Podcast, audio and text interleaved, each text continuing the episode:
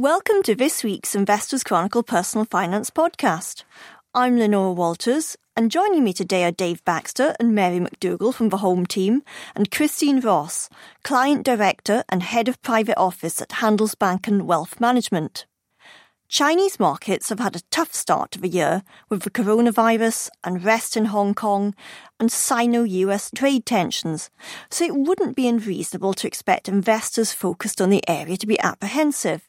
Mary, you recently met the manager of a China equities fund, so is he concerned about the effect of the coronavirus on markets? Hi, Leonora. Yes, so I met Dale Nicholls, manager of Fidelity's China Special Situations Investment Trust, and his view seems to be in line with what we're hearing from many emerging markets or China specific fund managers. While coronavirus is a terrible human tragedy, he doesn't think it negates from attractive long term investment opportunities in China. Because when the markets opened after the extended lunar period this week, they fell about 9%, but they've already picked up quite significantly since then. Chinese forecasts put peak infections within the next few days, but health experts not affiliated with the government say it could peak in April or May. But Mr. Nicholls says that while the situation is still very unclear, if it pans out the same as the SARS outbreak in 2003, which is what many people have compared it with, it's unlikely to have a significant long term impact on Chinese markets. And he also notes that panic sell offs can create a buying opportunity. And coronavirus aside, he thinks that consumption will be the big driver of growth in China. Um, and he's investing in companies that will cater to aspirational spending habits of the rising middle class, such as expensive cars and jewelry companies. So he's, let's say, cautiously confident from the sounds of it on the long term picture for China. What is he concerned about? Well, in the context of coronavirus, the sheer size of China makes it very difficult for the virus to be contained, and we've already seen it spread to a number of countries. And also, China's a much bigger, more important economic powerhouse than it was in 2003, so the knock on effects can be much larger than, than what it's been compared with. And also, the wet market means that other viruses can form. And then there's also the trade tensions. So, while he's welcomed phase one of the trade deal with the US, he's not overly bullish about phase two being fixed anytime soon. Which of Fidelity China Special Situations holdings might experience problems due to issues such as the coronavirus? So he's got a, a stake in Trip.com, which is an enormous online travel agent. Um, so that is, of course, going to have significant short-term impact among travel bans and very few people wanting to travel to China. But the long term fundamentals are attractive because the Chinese population are looking to travel more, the rising middle class again, and only 14% of the Chinese population hold passports. So the growth potential is enormous. Okay, thank you, Mary. And see this week's fund section for Mary's full update on Fidelity China special situations. Now, market volatility such as that caused by the coronavirus, can be mitigated by holding defensive investments and assets such as cash.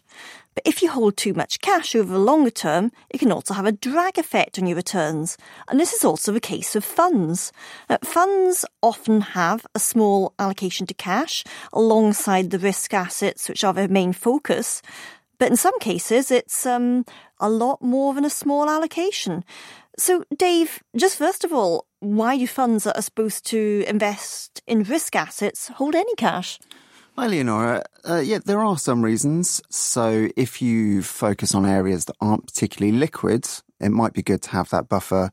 Just because if people are going to, you know, try and redeem uh, money from your funds, then it will take you a long time to sell the assets. Um, so it's good to have that cash just to satisfy those requests. What type of funds? You know, you haven't. I mean, there are there are a few different examples. For example, the Woodford Equity Income Fund struggled because it didn't hold much cash. Mm. Also, you may get some small cap equity funds will hold higher levels of cash often because it's just harder to sell or buy and sell those assets. Property funds, property as well. Yep.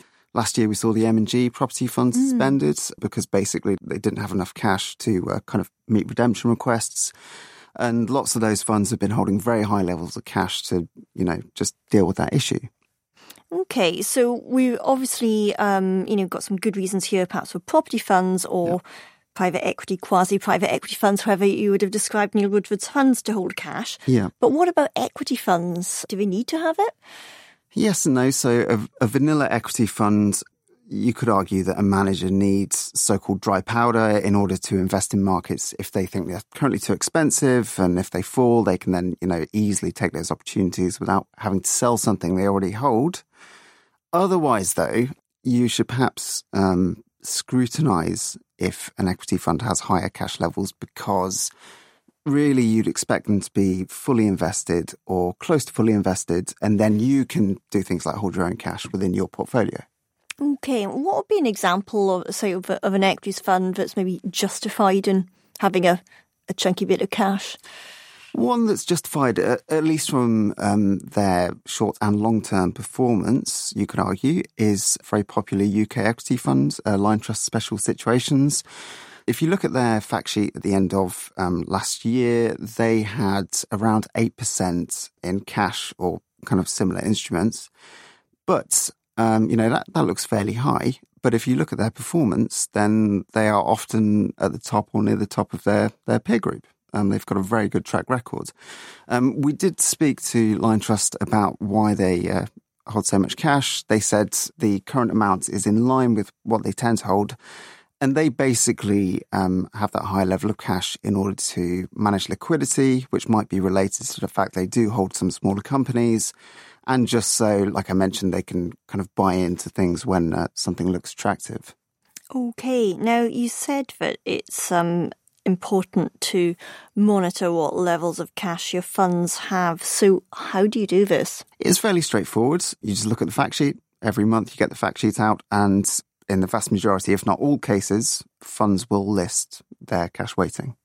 Okay, I mean, that sounds um, simple. Are there any kind of catches or other things you should bear in mind when doing this? Yes, yeah, there's, as always, there's plenty of uh, kind of catches, plenty of nuances. So, for example, say you look at a, um, a fact sheet and it has a high level of cash, it's advisable to keep looking at the one after and the one after that and just generally monitoring it because um, sometimes something like a large inflow or the sale of a holding might release a lot of cash and temporarily that fund may have a lot of cash, but that's not necessarily what it tends to do.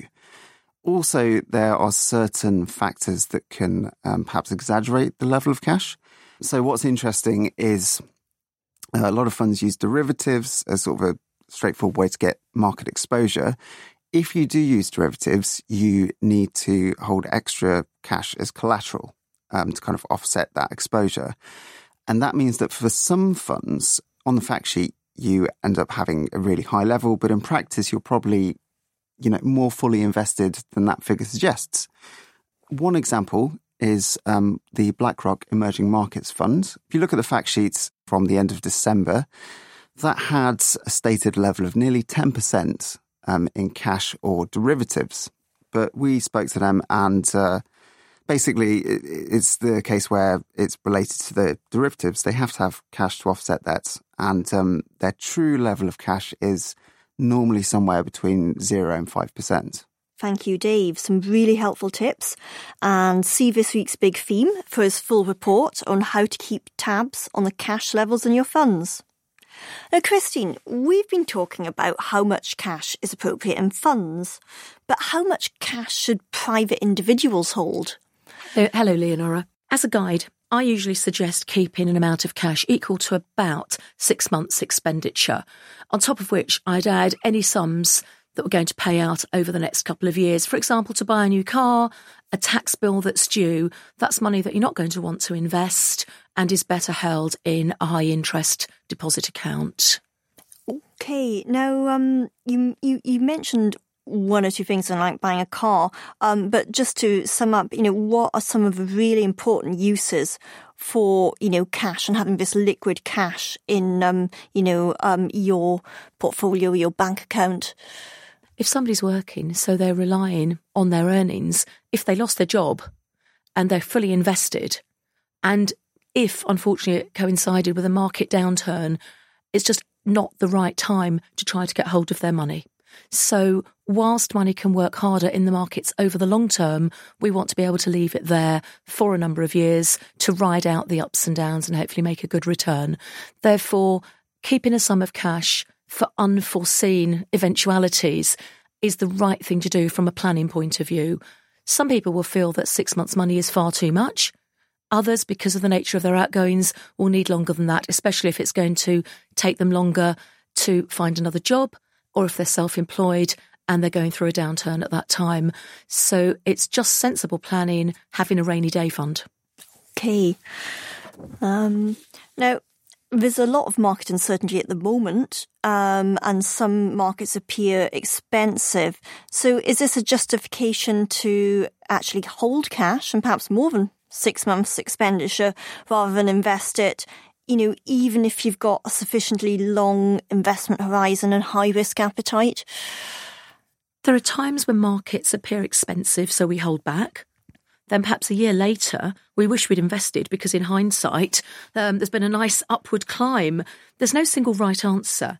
But assuming there's an intention to invest for the long term, then it's helpful sometimes to phase investments over several months. If markets increase, then ideally it would, we be better off making one single investment. But as we saw in the last quarter of 2018, markets took a downturn, but only for a short period. And by investing those funds gradually, that would have lessened the impact and actually we'd have bought more for our money. So we generally encourage when investments are being made from cash to consider phasing over several months. And just how many months that is really depends on the individual and how much money is being invested. Okay, thank you, Christine. Some really helpful points. Now, the All Party Parliamentary Group on Inheritance and Intergenerational Fairness has recently recommended slashing inheritance tax from 40% to 10% and scrapping most reliefs. Um, this sounds quite a, a turnabout, but Christine, it's it is just a recommendation. So, how likely is it to happen? Um, the report is radical and it's provoked lots of conversation. But from speaking to other professionals, and I certainly have no inside track here, um, I would doubt that we will see an overhaul of the inheritance tax regime. But we've now seen two reports this one, and last year, a second report from the Office for Tax Simplification that was commissioned by government, and both have focused on the area of lifetime giving.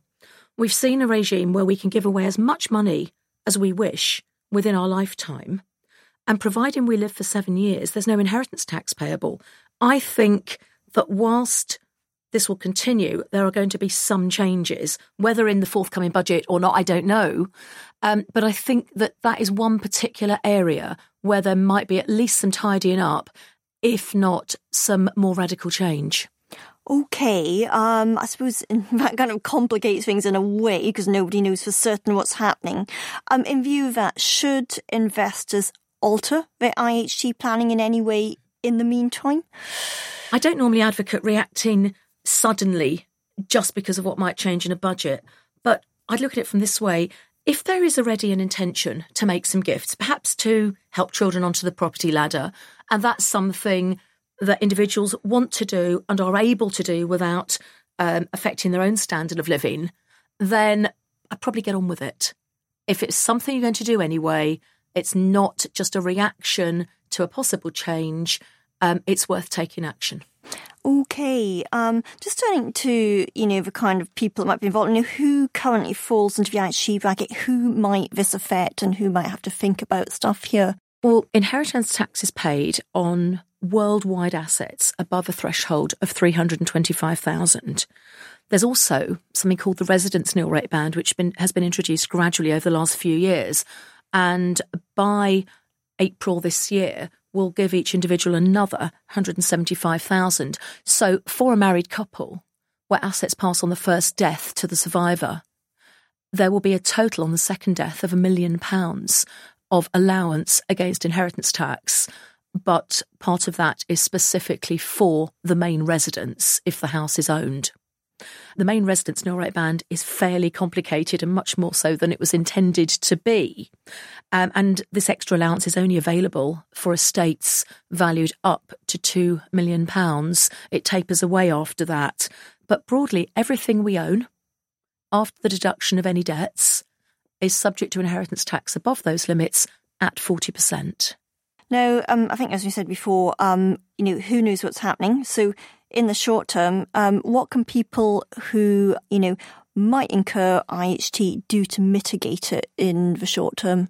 Well, the most effective form of inheritance tax planning generally in- involves giving it away or depriving oneself of the assets. For example, by making gifts into a family trust where the donor can't benefit, but where it is possible to exercise some control over the family money, both in the individual's lifetime and thereafter by appointing trustees. Trusts have their own tax regime and they can be complex but can be valuable in certain family situations, particularly where there's sort of a more complex family dynamic. But overall, gifts and gifts into trust are probably the most effective methods of IHT planning. There are also certain investments that do offer relief from inheritance tax. These tend to be at the top of the risk scale because there's no free lunch here, but they can be valid for some individuals if they understand these private equity investments and are willing to take that level of risk and long term investment. What would be an example of this? Something like the Enterprise Investment Scheme. So, investments qualifying under that scheme have um, some income tax relief in some cases, so 30%. There are some caveats around percentage of ownership of a company there. Um, but after two years of ownership, qualify for something called business property relief, which gives um, relief from inheritance tax on the uh, death of the owner. So, yes, they are seen as a sort of a IHT mitigation strategy. I'd look at it more first and foremost as an investment choice, which happens to have a tax benefit rather than investing solely in those investments for the inher- inheritance tax reliefs. Thank you, Christine. Some really helpful points. With the end of the tax year approaching, many investors are sensibly focused on getting as many of investments as possible into tax efficient wrappers. But there are a wide range of these on offer, for example, individual savings accounts, ISAs, and pensions. So it's not just a case of bunging your assets into whichever tax efficient wrapper first springs to mind, but choosing the ones that are most appropriate for your investment purposes. So, Christine, many people build up investment portfolios, for example, to help fund their retirement. In these cases, should pensions be the first port of call? When retirement is a long way off, for many, it's just a case of starting to put some money away. Most savers turn to pensions as a long term savings vehicle because they're the most tax efficient option and they offer tax relief up front and tax free growth. Employees will also benefit from a contribution from their employer, so that enhances it further. The turn off for some people is the fact that under current rules, they can't get their hands on the money until they're at least age 55. So there's a dilemma. Should I save for my retirement or for my first home? The Lifetime ISA, or known as LISA, has some way gone to address this, um, although I'm not sure it's been as popular as it was perhaps hoped. Um, but that is the big issue. I can't get my hands on the money. Retirement's a long way off. People go into pension schemes if they're employed because it's there they are auto enrolled, and that's a good thing. But in the long run, we will end up saving using a variety of vehicles over the longer term. Okay, so I mean, other than pensions, um, you know, what tax efficient vehicles could you consider for retirement saving and why? The most common vehicle, other than holding assets directly, is to use an ISA. The limits have increased over the years, so the total that any one individual over 18 can put into an ISA is, is £20,000 a year. So that's fairly significant for many. Um, we've also seen changes to the pension regime in retirement that has now caused people to think about where they draw their money from. So they've saved in a variety of vehicles, and we shouldn't forget that invest in our own personal names is efficient in that we have a capital gains tax allowance each year against profits of £12,000. We have a dividend allowance of £2,000. So, whilst we shouldn't let the proverbial tax tail wag the, the investment dog, at the same time, it's worth thinking around these things because if we can increase our return from our investments through tax efficiency, we may take a view that we can take slightly less risk and still get the same overall result. So, certainly looking at holding investments directly, looking at using ISAs, using pensions, results in, in what I call just money for when you stop working. The word pension almost sort of goes out of a focus there. Okay. Now, you touched on this before. Big question. Um, you know, which one do you prioritise? And do you put bit into each of them? How, you know, how do you decide? I think it's very difficult. I think if somebody is employed, they automatically now go into a pension scheme. And very often they will be required to put an amount of money in, which um, in some organisations is matched by the employer or the employer puts the, the minimum that's required now. Um, so that's what people start off with. But with other savings, the most obvious next option is the ISA because uh, all of its returns are tax free. There's no upfront tax relief, but it's wholly accessible. After that, wealthier investors will use a variety of structures, and we could see family trusts, but more from a giving it away for, um, perspective. We often see those with larger sums to invest using vehicles such as companies, maybe partnerships to hold their wealth. And that will be very much determined by the types of assets they're owning. For example, we see a lot of people buying property within companies now, and what their intention is for the money in the long term. Um, but for most of us, pensions and ISAs will feature in just about everybody's portfolio. Okay, now um, just turning to the next phase, I suppose actually in retirement, um, which ones do you draw from first? Some of the changes that we've seen in the last few years, and especially pension freedoms, have almost turned retirement planning on its head. Traditionally, we'd give away non pension money where we could afford to, to mitigate inheritance tax, and live on our pensions, drawing down, hopefully to exhausting it uh, before the end of our lifetime. But now we've got a situation for those with investment based pensions where that fund is outside of the estate for inheritance tax under current rules. So, in some circumstances where there is greater wealth, we see individuals living on their non pension savings, their ISAs, their direct investments, and actually preserving the pension, which can pass tax free to their heirs, to their spouse, to their children. Not everybody can do that. They need to use their pension fund to live on for what it was intended for their retirement. So, another efficient way of drawing is to use the tax free cash sum, which for most is generally up to 25% of the fund. And if that's not needed, for example, for paying off a loan or for any other purpose, to draw some of the pension and some of the tax free cash together. Because with the great flexibility we have now, we can use all of the various allowances, like the dividend allowance I mentioned, our capital gains tax allowance, some tax free cash from the pension, as well as taxable pension income. Putting that all together, it's possible to create the desired level of income, but perhaps having the taxable element fall into a lower tax rate. So there's so much we can do to plan. And at the end of the day, whether it's capital or income, it's all money to meet the spending need. And most people are very happy to invest for a total return made up of income and capital if it means they can have a more tax efficient income in the long run. Okay, just just one final thought, really. I mean, obviously, there's different investments you can hold. I mean, some investments held better in some types of wrapper and others? And should you know the type of investment have any influence on which tax efficient wrapper you choose? In the main, we should always look at the investments we want to hold first, and then make the tax work for us around it. If, for example, somebody has their capital gains allowance completely unused, then I probably wouldn't put high growth shares in an ISA.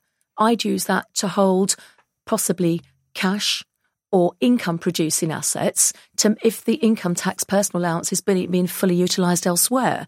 So let's look to mitigate the type of tax that would otherwise be payable. So high income investments in an ISA maybe, high growth assets in personal name, selling sufficient each year to utilise the capital gains allowance of 12,000 and perhaps holding some investments directly to generate enough dividend to use up the 2000 a year dividend allowance. So making use of all of these, as I said, can actually enhance the overall result.